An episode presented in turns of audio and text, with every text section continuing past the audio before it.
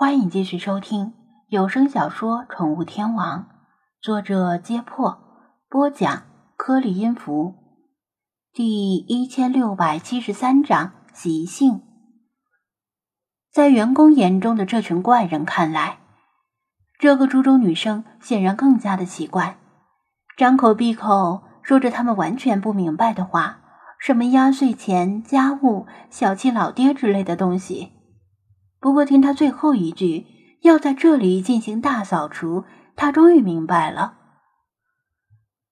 作为大厦顶层的豪华会议室，若非这些怪人有人抽烟、抠脚、搓泥，室内的环境只能用纤尘不染来形容。桌面光洁的能映出人影，哪里需要大扫除？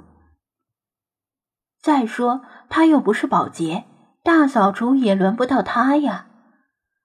那么，他要清扫的垃圾指的是什么？已经不言而喻了。他们这些人已经够自信了，没想到一个初中女生居然比他们还狂妄，竟然想以一己之力将他们一网打尽，这不是痴人说梦吗？作为一路走到今天的强者，他们每个人都至少经历了两三场以上的战斗，他们带来的精灵。要么矫健迅捷，要么力大无穷，要么兼而有之，要么会释放毒素或者变色伪装，要么来现实，要么来自想象。一拥而上的话，绝对没有任何人或者任何精灵可以抵挡得住。因为太过荒诞，他们没有一个人害怕，反而像听了笑话一样，全都笑起来。眼神却越来越冷酷。女生似乎不知道危险即将到来，也跟着他们一起笑逐颜开。如果她继续激怒他们，说不定真的会闹出人命。李远飞不愿意看到那一幕，这里毕竟是集团总部，闹大了不好收场。于是劝道：“小姑娘，如果你是来捣乱的，请你离开吧。”这里不适合你。东南亚人却跳出来笑道：“别呀，你不就是担心被血弄脏了你的屋子吗？没关系，让我的白龙一口吞掉它，谁都不会找到它曾经来过这里的痕迹。”听到主人的话，他的白蟒拄着暗红色的信子高昂起头，几乎顶到了天花板。冰凉的身体半盘，滑腻的蛇鳞闪耀着金属般的光泽，冷酷无情的蛇眼紧紧的盯着他。这条白蟒是在场精灵中体型最大的一个，未必是最强的，却可能也是最凶猛的一个。冷血动物捕食的时候没有任何怜悯，以它的体型，说不定真的能够把它活吞了。包括李远飞在内，其他人纷纷皱眉，不自觉地离这条进入攻击状态的白蟒远一些，以免遭到池鱼之殃。他们中的一些人只是为了私欲而追逐胜利，本身算不上坏人。精灵之间的战斗怎么样也好，他们起码没有故意伤过人。让他们眼睁睁的看着这个如花似玉的小女生被蟒蛇活吞，这么残忍的事情，他们无法做事。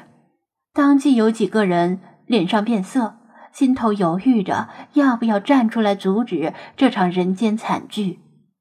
但站出来的结果，可能要跟这个东南亚人当场翻脸了。女生却一点儿也没有害怕，反而哇的一声惊喜的叫道：“好大的白蟒！这是东南亚沼泽里捉到的吗？看着像是白化的缅甸蟒。”李远飞轻咳一声，提醒道：“你现在离开还来得及，这是你最后的机会了。这条蟒蛇如此凶恶，一旦发动攻击，恐怕……”他却不以为然的笑着摆手：“没关系啦，李生太大叔只是吓唬吓唬我，不会真的动手的。我说的没错吧？众人错愕的目光瞬间全都望向东南亚人。在这种场合里，突然被道出真名，以后就别想藏匿身份了。李远飞也是一怔，因为白袍老人给的名单里没有这个东南亚人的真实姓名。难道他真的叫做李生泰？我不是，我没有，别瞎说。东南亚人的脸涨得跟猪肝一样发紫，狂吼着否认道。他脾气暴躁，却并不以城府见长。这样的表现无异于不打自招。他气急败坏的指着他，眼珠子都红了，咬牙切齿的叫道：“你，你，你凭什么认为我不会动手？”很简单呐，因为蟒蛇虽然可怕，但吃饱了肚子之后就会进入贤者模式。立刻从超级赛亚人变成战五渣，要用一两个星期，甚至一两个月消化后才能够满血复活。大战在即，李生太大叔，你不会把这么重要的机会浪费在我的身上吧？他眨着眼睛，俏皮的说道。东南亚人的身体和表情瞬间凝固了，其他人原本出于对白蟒的忌惮。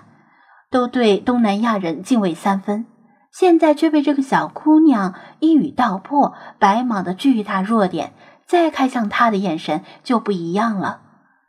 不过这么多成年人，却不如一个小女生冷静和见识广博，着实令他们有些汗颜。咦，你是怎么知道的？有些人问道。因为。我家里也有一两条小蛇，我还负责喂它们，所以啊，大致了解一些蛇类的习性，这也不奇怪吧？嘿嘿，他笑道。众人默默的对视一眼，难道他的精灵就是蛇？如果是小蛇，八成剧毒无比，说不定咬人一口就能够令人利毙当场。众人对他的观感正在发生快速的改变，不再像一开始那样轻视、提防、盯着他的手脚，以防他突然放出毒蛇来。蟒蛇吃一个人就进入贤者模式，但一条毒蛇的毒性只要够猛，放翻这里所有人都没问题。哈哈哈！矮胖白袍人适才受辱，现在心情大畅，仰头狂笑起来。原来是一条吃饱了肚子啊，只能晒太阳的废物啊！你，你说什么？东南亚人怒视着白袍人，你敢再说一遍？白袍人痛失爱猫埃米尔之后，性格愈发的偏激，砰砰的拍着胸膛，像泼皮无赖一样叫嚣道：“来呀，让你的蛇把我吃了吧！”你要是不在乎，我也不在乎，反正自然会有别人收拾你。以白袍人的体型，白蟒要是吞了他，半年之内恐怕都没有食欲了。东南亚人强忍怒火，充满怨毒的盯着女生，恨恨的说道：“就算不吃了你，我也可以让白龙把你身体的每一根骨头都咬碎。”不会的。面对他的言语威胁，他淡然摇头。今天的剧本不是这么写的。你说的像是我们的命运已经注定了一样。李远飞冷笑，他已经不再把她看成软弱可欺的小姑娘，而他认真的点头。是的，你们的命运都已经注定了。